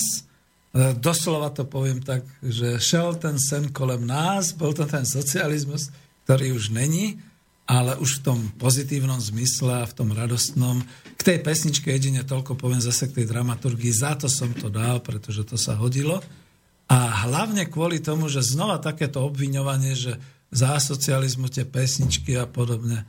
Prosím vás pekne, toto je pesnička, ktorú Vašek Neckář nahral s týmto aranžma, takýmto až pop music alebo rockovým, s tým, že ten originál tej pesničky, ja to skúsim potom dať na stránku alebo podobne, je veľmi mdlý, je to také nie príliš podarené, aj keď to teda tiež bola taká roková pesnička. No a toto aj otextované, aj z aranžma, akým to spieval Vašek Neckáš, bolo senzačné. No, než budem pokračovať, e, dostal som mail a ja na ne odpoviem, e, aj keď samozrejme, dobrý deň, píše Janka. Som z porevolučnej generácie a nie je mi jasné, prečo tu nebol komunizmus, ako ste povedali, keď jedinou vedúcou silou spoločnosti bola 40 rokov komunistická strana, s bohate rozpracovanou teóriou politickej ekonómie. Vedeli by ste odpovedať? Vedel. No, komunizmus ako pojem politický tu nebol, pretože tento pojem zaviedli ešte v Spojených štátoch e, niekedy po roku 1945 pri hľadaní nového nepriateľa Američania. Winston Churchill mal ten známy fultonský prejav, kde hovoril v 46. o nebezpečí komunizmu a Trumanová doktrína, čiže doktrína e, prezidenta Spojených štátov, myslím, že v marci 1947, no, chcel som odpovedať presne, ale budem to tu mať niekde napísané, znela potláčať komunizmus všade za hranicami Spojených štátov, kde len to je možné. A krajiny, ktoré skutočne prešli na ten vývoj ľudovodemokratický a začali e, budovať socializmus. A povedzme naozaj, nemusela tam byť vždy iba tá vládnúca strana e, komunistická, lebo veď napríklad aj v Grécku, v Taliansku, vo Francúzsku, v takýchto európskych e, krajinách boli vo vláde komunisti, dokonca v Británii boli lejbristi vo vláde a z, z, skutočne, keď si pozrete taký dokument, ktorý sa volal The Spirit of uh, 45, alebo ako sa to nazývalo, proste duch uh, doby, tak sa píše o tom, ako zavádzali, uh, znárodňovali, zavádzali ten celospoločenský systém, ktorý bol veľmi sociálny až socialistický. Čiže to nebolo vždy iba o tom, ale Trumanova doktrína z roku 1947 úplne jasne politicky, geopoliticky, vojensky a hospodársky vyznačila, označila krajiny, ktoré sa odtedy, od tej chvíle nazývali komunistické a pre každého človeka na západ od našej hranice bolo od tej chvíle jasné, že tam je komunizmus. Čiže takto to berte, bolo to... Dneska by sa povedalo, že bolo to masmediálne geopolitické označenie. No, e, smutné je, že keď potom prišiel Marshallov plán ako povojnová pomoc Spojených štátoch Európe, tak to prišlo aj s takou podmienkou komunisti von z vlády. Splnili to Taliani, splnili to Francúzi, Nemci, dokonca dostali tú pomoc ešte nejak zvláštnejšie, ale viem, že pre nich tam platil potom, možno to bolo aj neskôr, ten tzv. Berufsverbot, to znamená príslušníci a členovia komunistickej strany boli mali dokonca zakázané účinkovať a pracovať vo verejných funkciách v školstve a tak ďalej v takýchto. A v Británii lejbristi dlho odolávali, mali určitý vývoj až po nástup Tečerovej, v Grécku to bolo také veľmi zaujímavé, pretože tam teraz, to treba povedať, nastal tzv. protikomunistický puč. Jednoducho e, vojaci, grécka chunta vojenská spravila prevrat, v tej chvíli pozabíjali tisícky naozaj vlastencov gréckých a komunistov a potom to bolo zrazu vyhlásené za demokratickú krajinu a dostali finančné prostriedky na obnovu a takisto aj v iných krajinách. Čiže verte, že toto je politický, vyslovene politický a geopolitický termín. Preto tu nemôžeme povedať on u nás, že bol komunizmus. A že tu bola vedúca sila komunistická strana, dohodníme sa na tom, že naozaj tu bola v určitom období diktatúra proletariátu, pretože ozaj robotnícká trieda ako taká spolu s rolníctvom alebo teda s polnohospodármi a s, s pracujúcou inteligenciou bola definovaná aj politicky ako vedúca a avantgardná sila. To bola tá komunistická strana, ale takto masovo. Ako viete, no vyhláste dneska akýkoľvek izmus tu na Slovensku a v Čechách a teraz spočítajte, koľko ľudí sa k tomu ako pridá. No, ne, neuveriteľné. Ani to, že budú klikať na Facebook alebo na internet, ani to im nepomôže, pretože tá sila, tá ľudová, masová sila tu bola. Čiže naozaj to bolo takto definované potom už až spoločensky, politicky. A e, keď hovoríte o tom, že jedinou vedúcou silou spoločnosti bola komunistická strana, áno, naozaj, a ona si vytvára potom, vytvárala potom svojich e, spojencov a spolupracovníkov, to znamená, bol tu Národný front, boli tu spoločenské organizácie. Tie spoločenské organizácie, povedzme, naozaj boli nejakým spôsobom pod kuratelou e, vedúcej úlohy komunistickej strany, ale mohli sa rozvíjať. E, ja som bol členom Socialistického zväzu mládeže. A prečo ma chcete hodnotiť, že som bol komunista? Ja som nikdy nebol komunista. Ale dobre, pracoval som v e, Socialistickom zväze mládeže, pretože to bola organizácia, kde sme teda nejakým spôsobom rozvíjali svoju, ja som teda nebol športovec, ale kultúrnu aktivitu a spoločenskú aktivitu. Chodili sme na brigády, áno, aj sme sa vzdelávali, aj sme boli pozrieť pamätníky Slovenského národného povstania, aj všelijaké takéto veci. Tá druhá otázka, alebo tá, tá počasť, bohate rozpracovaná teória politickej ekonómie. Tak za prvé, po roku 1990 politickú ekonómiu utlačili a hodili niekde, ani neže do archívov, ale na smetisko. Už sa tu vyskytovala len tzv. klasická ekonómia, ktorá uznáva iba kapitalistický výrobný systém a kapitalistické rozdeľovanie marxizmus bol zrazu kriminalizovaný a politická ekonomia, ktorá sa rozvíjala samozrejme na základe určitých marxových vedeckých poznatkov a podobne, bola natoľko e, zahodená, že teraz až teraz sa spametáva. A za socializmu, no, e, boli tu ľudia, ktorí boli v Polsku, boli tu vedci, ktorí boli v Sovietskom zväze, Boli tu napríklad aj naši e, predstavitelia a vedci. Napríklad to bola aj celá tá generácia ekonomov okolo profesora Otušika. Jednou z ich častí bolo rozpracovanie tých zamestnaneckých samozpráv a teda toho socialistického, hospodárskeho, samoriadiaceho systému, kde si robotníci, alebo teda pracujúci, už pracujúci, pretože som povedal, že po tom roku 1966 sa začala presadzovať myšlienka všeľudového štátu, všeľudovej spoločnosti. Len samozrejme ako odpoveď na to, čo sa dialo vo svete a povedzme na tú studenú vojnu a ta, takéto veci, vždy skutočne ten mocenský aparát, áno, štátny mocenský aparát s vedúcou úlohou komunistickej strany zasiahol a tak sa častokrát stávalo, že politická ekonómia sa nevyvíjala tak, ako sa vyvíjali, povedzme, e, manažerské teórie e, v kapitalistických štátoch. A ja som sa napríklad ku Drakerovi, Petrovi Drakerovi a jeho manažerským teóriám dostal až po roku 1990. Áno, to treba povedať otvorene. Naozaj na tom teoretickom fronte sa zlyhávalo a teraz to poviem, aj keď som nechcel až tak dlho ísť do tejto odpovede, ale teraz to poviem na rovinu, že dnes, keď mnohí z tých vysokých funkcionárov bývalých komunistickej strany vykrikujú, že hlavne preto skrachoval socializmus, lebo skrachovala ekonomika a hospodársky systém. Nie je to pravda.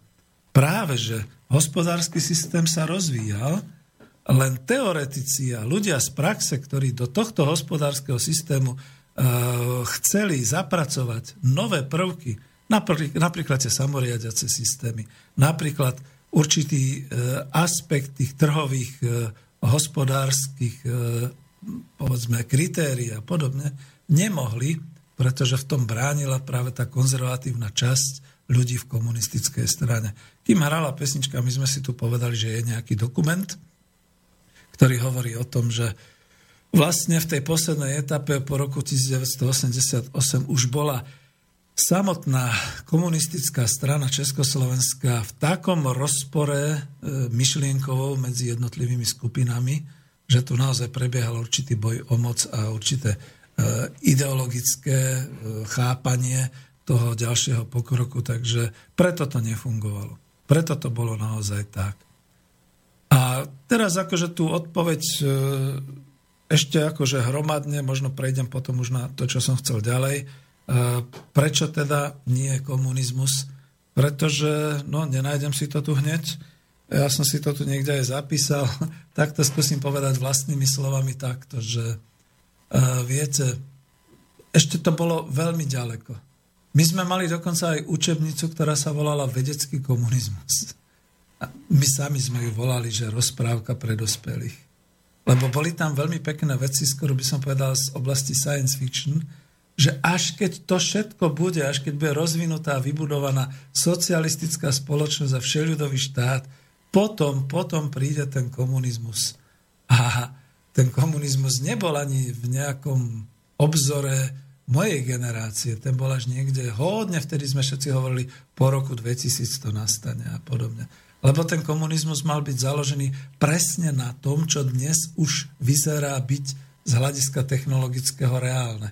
Ten mal byť vybudovaný na tom, že bude toľko automatizácie práce, že bude toľko všelijakých tých automatizovaných výrob a všetkého, že jednoducho ľudia pracujúci budú mať čoraz viac a viac času. Že budú chodiť na smeny možno na 10 minút, aby zapojili nejaké tie už vtedy sa hovorilo, aby nejaké systémy automatizované zapojili, aby to nastavili tak, aby ten smenový proces tých 8 až 12 hodín pracoval samostatne a bez kontroly a aby potom mohli ísť si užívať svoje vlastné záujmy, to znamená športové, kultúrne vyžitie, rekreačné vyžitie, turistické vyžitie.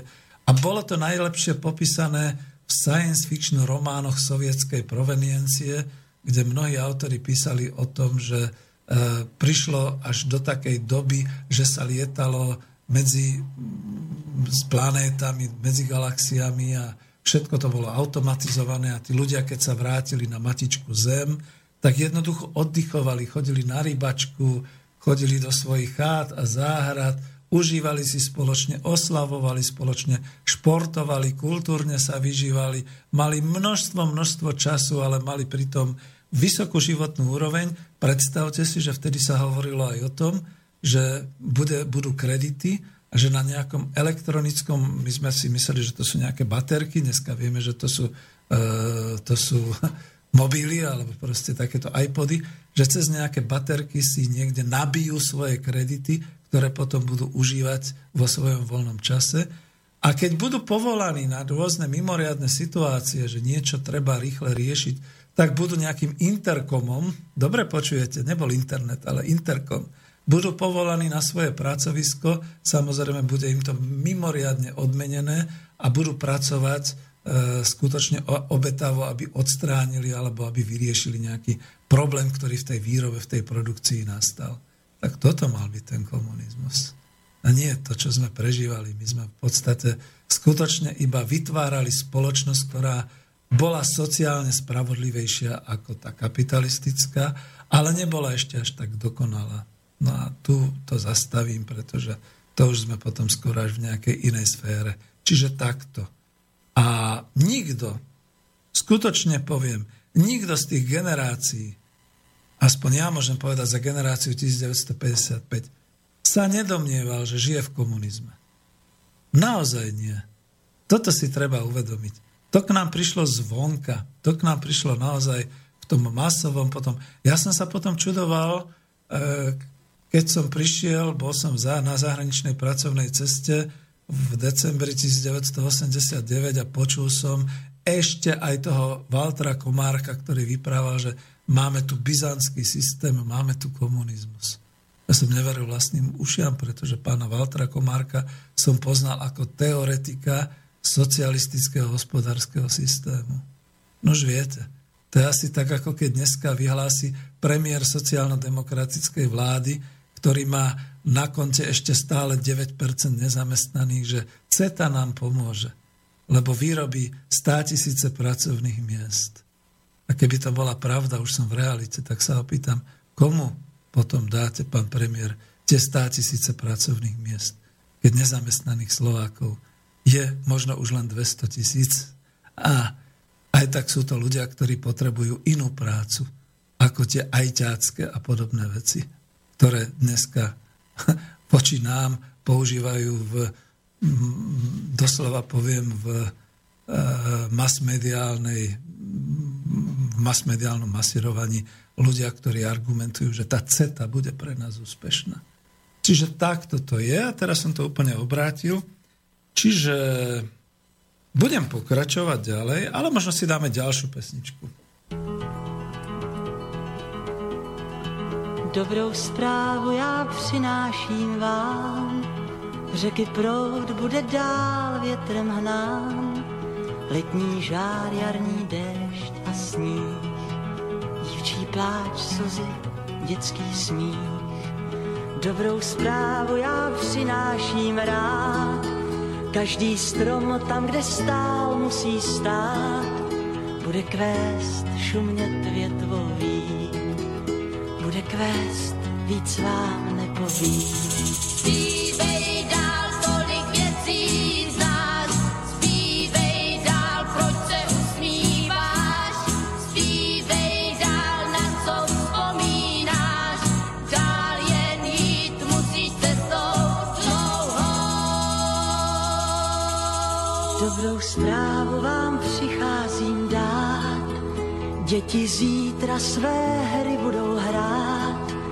lodě plout, vlny smívat přijít.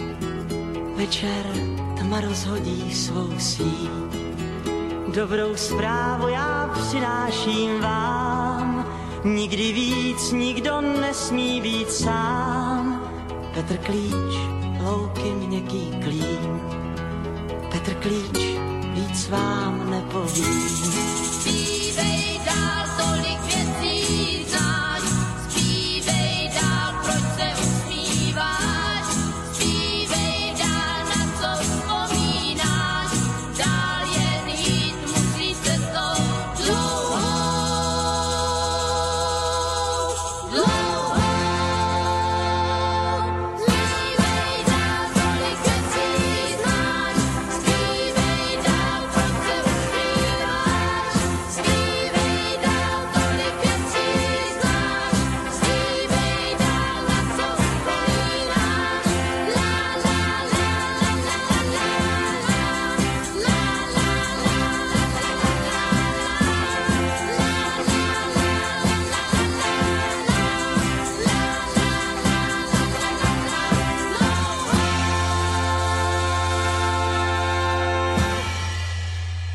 Takže Janka nám urobila trošku taký program mimoriadný, kde som odpovedal dostatočne vyčerpávajúco na otázku, ktorú mi dala. A tým potvrdzujem ešte aj na záver, že dobrá správa, ako Václav Neckáš spieval, je, že tu nebol žiadny komunizmus. Celkom vážne. Neberte to. To je takéto strašenie Belzebubom alebo bububu, ale proste nič také nebolo. No, ale aby som trošku aj vedecky popracoval, lebo som si to tu pripravil pôvodne, e, Wikipédia nie je vždy smerodatný informačný zdroj, lebo je taký príliš ľudový a príliš ovplyvnený. E, riskujem, že po mojom citovaní z Wikipédie sa teraz vrhnú tí strážcovia wikipedických redakčných e, úprav na to, že mi to tam celé rozškrtajú a možno aj zrušia a podobne, ale po operácii, ktorú som mal v roku 2010, som musel ležať, tak som sa pustil do tvorby vo Wikipedii, bol som chvíľu redaktorom a dával som tam také veci ako, no vtedy ešte nie ekonomická demokracia, ale ako uh, knowledge management a pustil som sa aj do socializmu. Neviete si predstaviť, ako som bojoval s tamojšími redaktormi, ktorí furt písali, že to nie, to nie a tak ďalej. A dneska je to možno už ako tiež také všelijaké spotvorené, ale dával som tam pod heslo socializmus svoje veci, ktoré som ale vyťahol vedecky, čiže mám na to aj pramene. A ako príklad som uvádzal socialistický štát v Československu. Čo som o tom písal? Socialistický štát v Československu trval v období oficiálne vedecky zdokladované od 25. februára 1948 do, 25, do 29. marca 1990. To som už hovoril, 25. februára, deň ukončenia parlamentnej a vládnej krízy v Československej republiky, keď predseda vlády ČSR Klement Gottwald, zároveň podpredseda KSČ, získal podpis od prezidenta ČSR Beneša o schválení doplnenia členov vlády podľa jeho nominácie, čím vznikla väčšinová preváha poslancov komunistickej strany a sociálno-demokratickej strany v parlamente. Odvtedy bol ten výraz slova bolševizmus používaný na západe, pretože to bola väčšina. A západ nemá rád väčšinu. Západ zbožňuje menšiny, veď píše sa rok 2016 a už niečo o tom vieme. Že, milí mladí priatelia.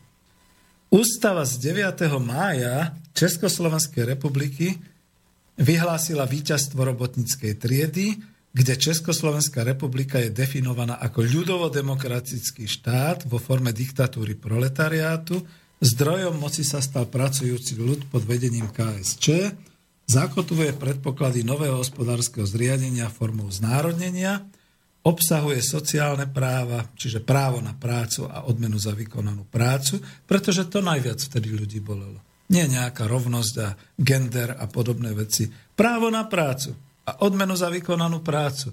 Ak niečo socializmus vyriešil, to bolo to, že každý dostal prácu a každý dostal odmenu za tú prácu. Toto je podstatné. Potom až ústava z 11.7.1960 pod ústavným zákonom číslo 100 lomeno 96 definuje Československo už ako socialistický štát, v plnom znení Československá socialistická republika, založená na pevnom zväzku robotníkov, rolníkov a inteligencie, v jeho čele je robotnícka trieda. V článku 4 je definované, že vedúcou silou spoločnosti a štátu je predvoj robotníckej triedy komunistická strana Československa, dobrovoľný bojový zväzok najuvedomolejších a najangažovanejších občanov z radou robotníkov, rolníkov a inteligencie. K tomu dám svoju poznámku čo vo Wikipedii nie, nenájdete. Viete, paralelne do súčasnosti, tak ako sa zmršila taká tá idea Európskej únie ako únie národných štátov s vlastnými suverénnymi vládami a s vlastnou politikou, že sa to premenilo až na tzv. ten bruselský byrokratický systém nevolených predstaviteľov, kde až tí zástupcovia tam si dosadia, kooptujú, ani nie volia nejakých tých tajtrlíkov, ktorí potom ako rozhod- dávajú takéto rozhodnutia pre 500 miliónov ľudí. Takisto vtedy nastalo alebo zvrhlo sa niečo, ja si to môžem kriticky povedať, zvrhlo sa, že teda tá, e, ten článok 4, tá vedúca sila spoločnosti predvoj robotníckej triedy, nastal tam práve ten problém, že tí, ktorí naozaj boli na tých vedúcich administratívnych veciach, sa časom, možno to trvalo rok, dva, 5, 10, 15, 20 rokov, stali byrokratmi stali skutočne takouto byrokratickou silou, byrokratickou administratívou, ktorá ale už vážne nemala nič spoločné ani s robotníckou triedou, ale ani s komunistickou stranou. Jediné, čo mali, mali tie preukazy členské KSČ a to potom viete, že ako to dopadlo v roku 1990, že Nemôžete ich nazývať komunistami už viac po roku 1990, lebo je tu jeden najznámejší komunista, skutočne najznámejší, ktorý hodil svoju stranickú knižku až tak ďaleko, ale naozaj až tak ďaleko, že sa potom stal prezidentom Slovenskej republiky. Nebudem menovať, pretože sedí tu vedľa mňa človek, ktorý by vedel povedať, ako sa potom dejú všelijaké tie trestné oznámenia a podobné veci. A aby som vás pomýlil, akože tých prezidentov bolo aj viac na Slovensku, ktorí, a možno aj v Čechách, ktorí takto urobili, že hodne ďaleko potom zahodili tú stranickú knižku červenú KSČ. Takže pozor, tam už takisto vznikala tá socialistická byrokracia, ktorá spôsobila tie deformácie. No a článok 4 bol presne ten článok, ktorý bol e, skutočne masovou demonstráciou odstránený v decembri 1989. To bola tá vedúca úloha KSČ. A vtedy ešte boli nejaké možné záchrany socializmu. Potom si to povieme, ale už k tomu nedošlo. E, tam potom pokračujem počas obdobia tzv. Pražskej jary. V roku 68 bolo zvolené nové vedenie KSČ, na čele ktorého bol Alexander Dubček tzv. obrodnom procese smeroval socialistický štát k širšej demokratizácii a angažovanosti občanov. Spomínal som, že to už sme sa aj my na občianskej výchove učili, že meníme sa na všeľudový štát.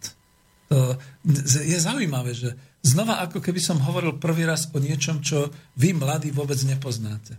Že tu bola definícia všeľudového štátu, samozrejme marxistická, musíme si to tak povedať, kde už nemala byť žiadna diktatúra proletariátu.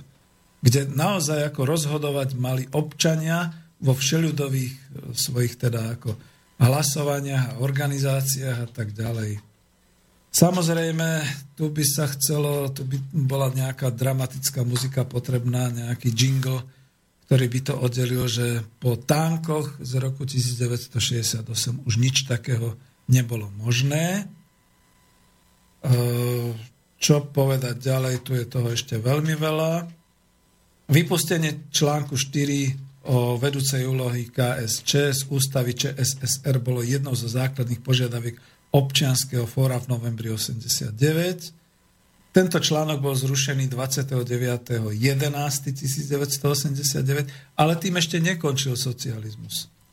Socializmus v skutočnosti končil a skončil až v roku 1990 a keď to neviete, padnite prosím vás pekne na zadok, lebo ešte aj predseda vlády Václav Klaus, poverený, bol predsedom vlády Československej socialistickej republiky.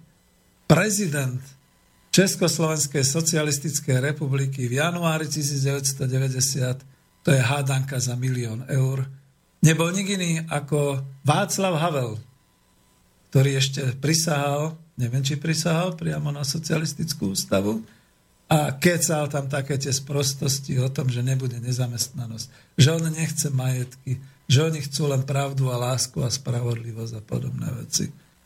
No a naozaj to chce nejakú takú dramatickú hudbu, ako je to v tých Slušoviciach, keď temné žílky slušovické až 27.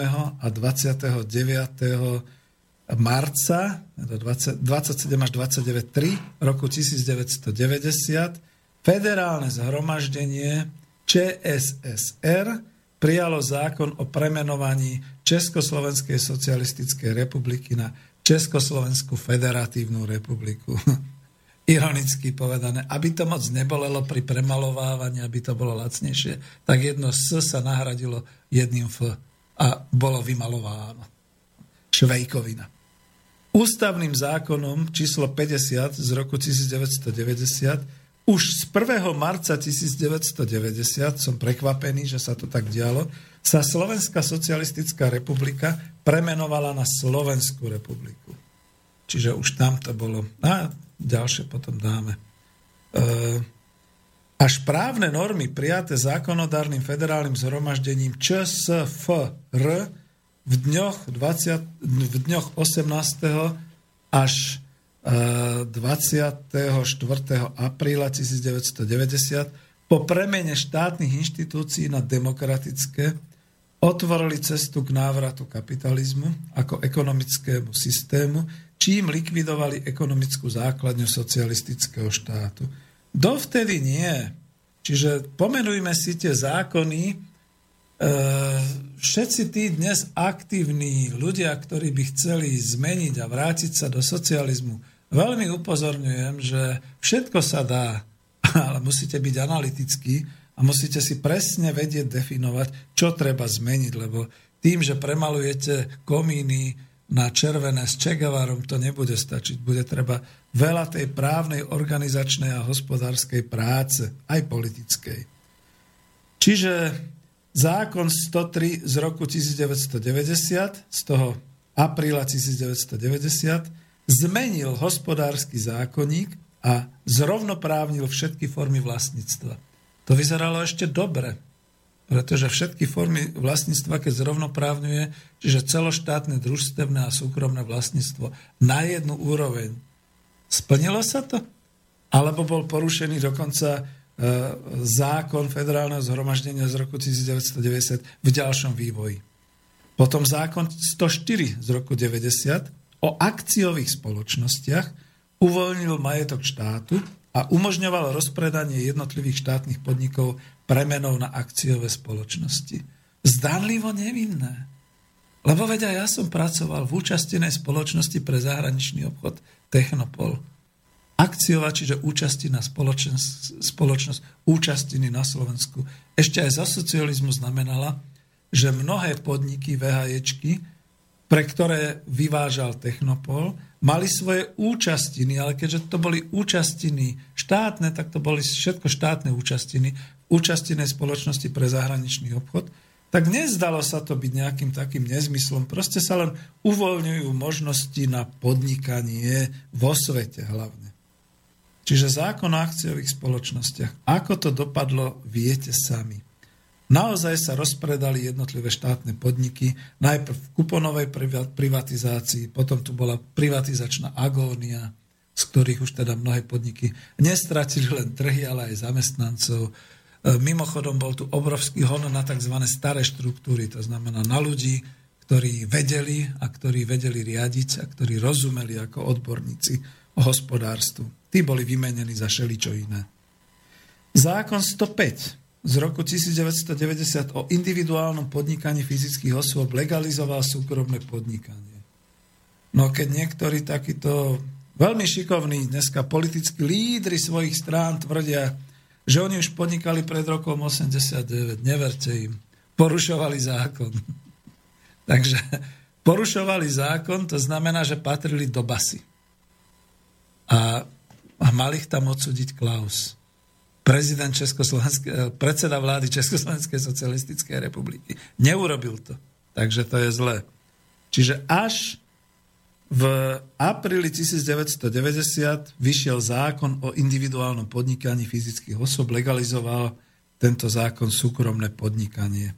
Dovtedy boli samozrejme nejaké pokusy o živnostnícke povolovanie, Mal som bratanca, jedného z prvých živnostníkov na Slovensku, ešte v roku 1989, už je po smrti. Jednoducho sa zodral vo svojej živnostenskej práce. Tak toto poviem. A všetci tí, ktorí zbohatli tým, že sa stali súkromnými podnikateľmi, neverte im. Oni zbohatli na práci ostatných. To je nutné povedať. Zákon 107 z roku 90 o devizách zrovnoprávňoval v medzinárodnom obchodnom styku štátne inštitúcie a súkromných podnikateľov a zrušil tým fakticky výhradný monopol štátu na zahraničný obchod. No k tomu by som najradšej dal e, vlastnú reláciu, e, pretože to už som hovoril, že potom prišiel najväčší pašerák z Košického regiónu, Šani, nebudem ho menovať, ktorý sa stal aj ministrom zahraničného obchodu a vyhlásil, že všetci už vieme obchodovať, tak na čo nám je podnik zahraničného obchodu. Takto politicky všetko pouzatváral, zrušil aj monopol. A tak sa stalo, že Ferko Frťus jednoducho si zobral peniaze nejakého západného kapitalistu, teraz to takto poviem, urobil tu na seba firmu, ten kapitalista mu poskytol financie a ovládli, povedzme, celý trh, celý segment hospodárstva, ešte vtedy Československa. Bol som toho priamým svetkom a vtedy som sa hodil hodne doľava. Keby bola komunistická strana vtedy akčnejšia, možno som dneska komunistom, ale nie som. Lebo toto všetko vlastne dopúšťali títo ľudia tým, že možno sa dali iba zatlačiť, ale jednoducho neboli aktívni, nečinili. Zákon 111 roku 90 o štátnom podniku zbavoval podniky ich závislosti od štátu, podporoval ich nezávislosť a zároveň zabránil tomu, aby riadenie podniku nemohli ovplyvňovať zamestnanci. Tá posledná časť vety je dôležitá. Zároveň zabránil tomu, aby riadenie podniku nemohli ovplyvňovať zamestnanci. Čiže žiadna hospodárska samozpráva zamestnancov, žiadne pracovné kolektívy. Tvrdo, predtým, keď ľudia bojovali proti diktatúre v politike a vo verejnosti na uliciach, zrazu si týmto zákonom 111 lomeno 90 tú diktatúru ústavne zabezpečili v podniku. Pretože je riaditeľ podniku, po privatizácii je to majiteľ podniku a on sám, jediný Napoleon s rukou na hreni jednoducho rozhoduje o živote a smrti zamestnancov a o zisku vo svoj prospech. Takže takto to bolo. Zákon 113 z roku 90 o hospodárskych stykoch so zahraničím a zákon 117 z roku 90 o podniku so zahraničnou majetkovou účasťou otvorili cestu k prílivu zahraničného kapitálu do ekonomiky. A tu jedine už k tomu poviem slová pána Macnera, Egon Macner, rakúsky ekonóm a politolog, ktorý povedal, rozrazili vám dvere hospodárske, vy ste sa otvorili a vplávali sem jednoznačne s tým a s účelom vyhubiť váš priemysel, pretože už to nebolo, že vytváranie trhu, to bolo zničenie domácej konkurencie, zničenie domáceho trhu s tým, že potom už na veky vekov zostal iba ten globálny trhový kapitalistický systém. V tej chvíli amen, socializmus skonal, žiadne také resuscitácie, akože SDL a potom všelikto iný a jak sa volala tá strana e, robotníka Luptáka Zväz robotníkov Slovenska a dneska ako tieto vzdor a podobné, to už nenapravia. Socializmus zomrel. A je nám to ľúto, ale jednoducho s tým už nič nenarobíme, preto treba pozerať e, e, do budúcnosti. A som stále vyrušovaný Eh, mám tu mail, ešte ho dopoviem a potom pôjdeme na pesničku. Ferko mi napísal, Intercom je roky používaný systém, ktorý spočíva v tom, že jeden rozpráva do mikrofónu a ostatní ho počúvajú z reproduktorov. Čiže aj detinský rozhlas. No Ferko, veď to je v pohode. Ako uh, sovietský autor science fiction v roku 1960 zrejme už poznal takýto systém, ale on sa pasaviecky nenazýval Intercom, tak ho nazval Intercomom a Intercom používali aj v medzigalaktických letoch tých kozmonauti. Takže je to v poriadku, proste tu je to písané, že e, jeden rozpráva do mikrofónu a ostatní ho počúvajú, ale bol to zrejme aj opačný systém. No ale keď sa chceme technicky pohádať, tak mám tu aj iné kádre, ktoré vám budú vedieť vysvetliť viac. Ďakujem za upozornenie. Samozrejme. Je to svet science fiction a my hovoríme o realite. Takže, kde sme to skončili? Socializmus nám umrel, ale skúsime nejakú dobrú pesničku tam někde v trávě pod jedlí. Popledlá holka právě tlí, srdce má dávlem posedlí.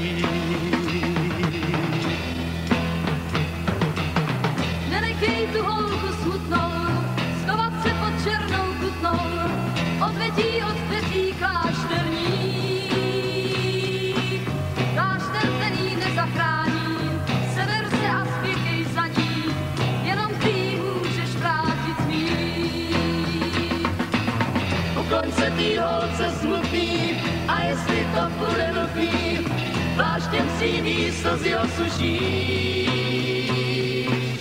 Vymysli si píseň něžnou, nazví tý písni kněžnou, nikni blíž a blíž a ještě blíž. A někde v trávě podjedlí, popledlá holka právě tlí. Srdce má ďáblem posedlý.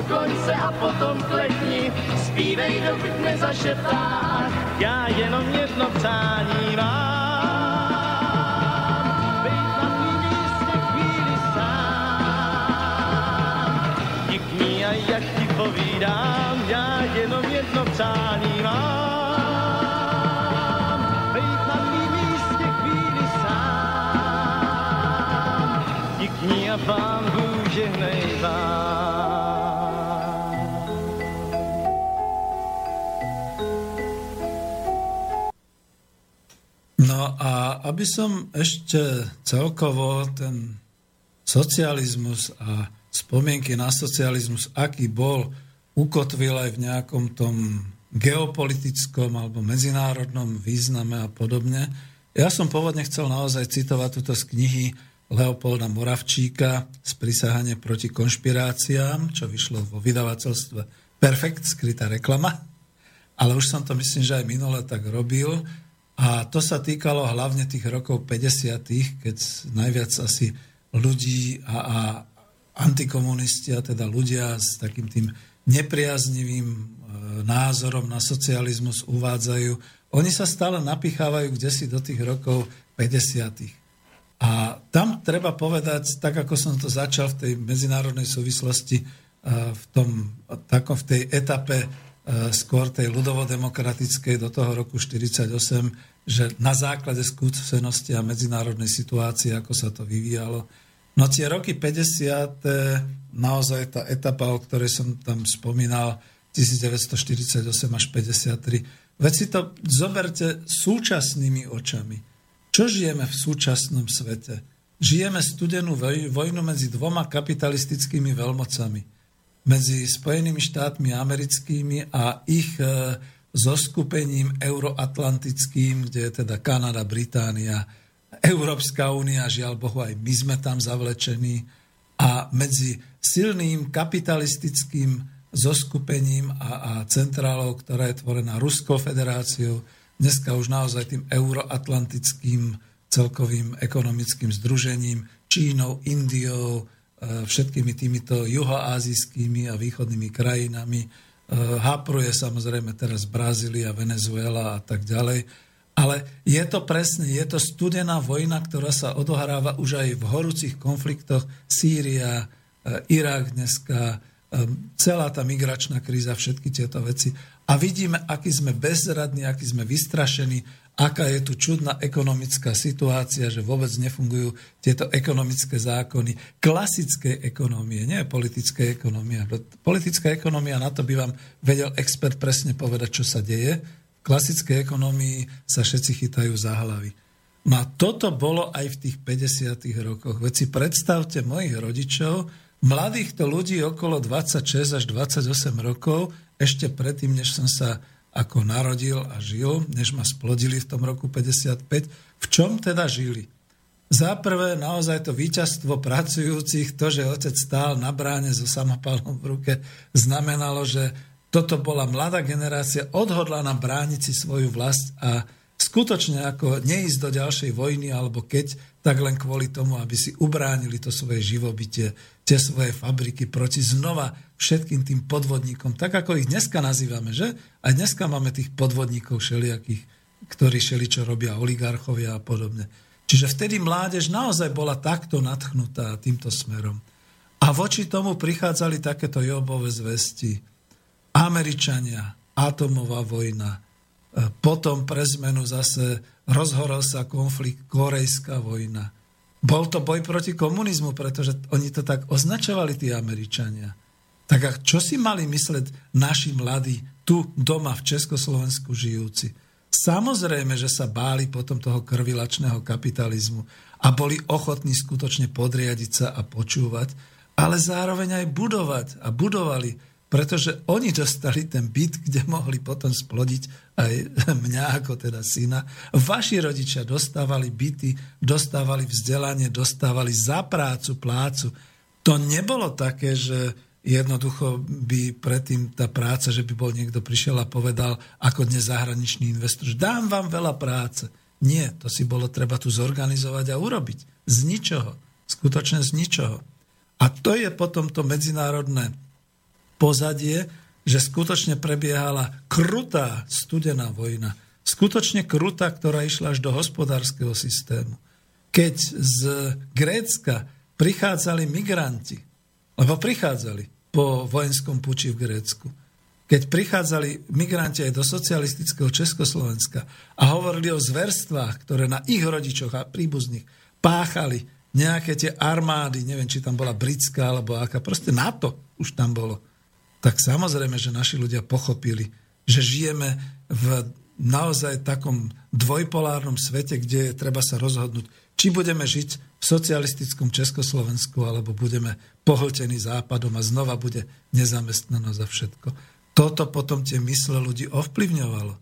Ale samozrejme, že takto sa skutočne väčšina, väčšina ľudu, e, keď e, vlastne ako postupne ako narastali počty ako ľudí obyvateľstva, tak, tak sa s tým stotožňovala. Ale vždy zostávali ľudia, ktorí boli zatrpknutí, pretože im boli zobrané živnosti, pretože prišli o majetky, pretože naozaj boli považovaní tou diktatúrou proletariátu za nepriateľov. Takže áno, boli aj v trestných táboroch, boli aj v pracovných táboroch a tak ďalej a týmto spôsobom.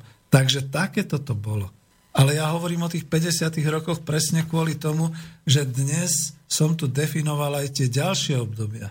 A skutočne tá skvelá epocha československého socializmu okolo toho roku 66 až do toho roku 68, ktorá bola fantastická. A potom to všetko ostatné, ktoré bolo, kde ako tu ukončujem a už to končím s tým, že ten socializmus v Československu neumrel na to, že by mal hospodárskú krízu. Áno, bola prehriata ekonomika, ale bola prehriata v tom pozitívnom význame, že ľudia mali neskutočné množstvo peňazí. Československý štát nebol zadlžený, to znamená, že mohol a produkoval vo veľkom a vytváral teda to národné bohatstvo a chcel meniť štruktúru práve toho priemyslu a tej výroby tým spôsobom, aby mohol zvyšovať e, životnú úroveň ľudí len netrpezlivosť. Ľudia už trošku stratili dôveru po tej politickej linke, ako sme si povedali. No a potom nastalo to. K prvému prvý roku 1990 mala nastať hospodárska reforma a nová 5-ročnica, kde by sa na základe toho vzoru Slušovického agrokombinátu, čiže agropriemyselného družstva, začali správať celé polnohospodárske odvetvia, aj celé priemyselné. Išlo k tomu, že sa pomaly otvárali hranice, vytvárali sa spoločné podniky. To znamená nie, že zahraničný investor, ale spolupráca, kooperácia podniku zo západu s našim podnikom a že by sa to bolo rozvíjalo v tom pozitívnom smere. Niekto niečo musel urobiť, aby to skončilo negatívne. Môj osobný názor je, že asi najväčšou tou fackou bolo, že bijú naše deti. A 17. novembra zaznela výzva z Prahy, z Národní Čídy, bijou naše deti. Tak toto morálny systém a morálny princíp socialistického Československa jednoducho neprežil. Budeme pokračovať ďalej. Ja vám každopádne ďakujem za to, že ste počúvali alebo prispievali. Martinovi ďakujem, že strážil e, trochu, aj mi pomohol s niektorými e, mailami a blížime sa do záveru. Ešte raz, vážení priatelia, vyzývam, postavme pamätník socializmu. Postavme ho tak, ako sa stavajú pamätníky, pretože socializmus už neexistuje. Vyrovnajme sa s tým. Ďakujem vám veľmi pekne za počúvanie a teším sa na ďalšie relácie. Ďakujem.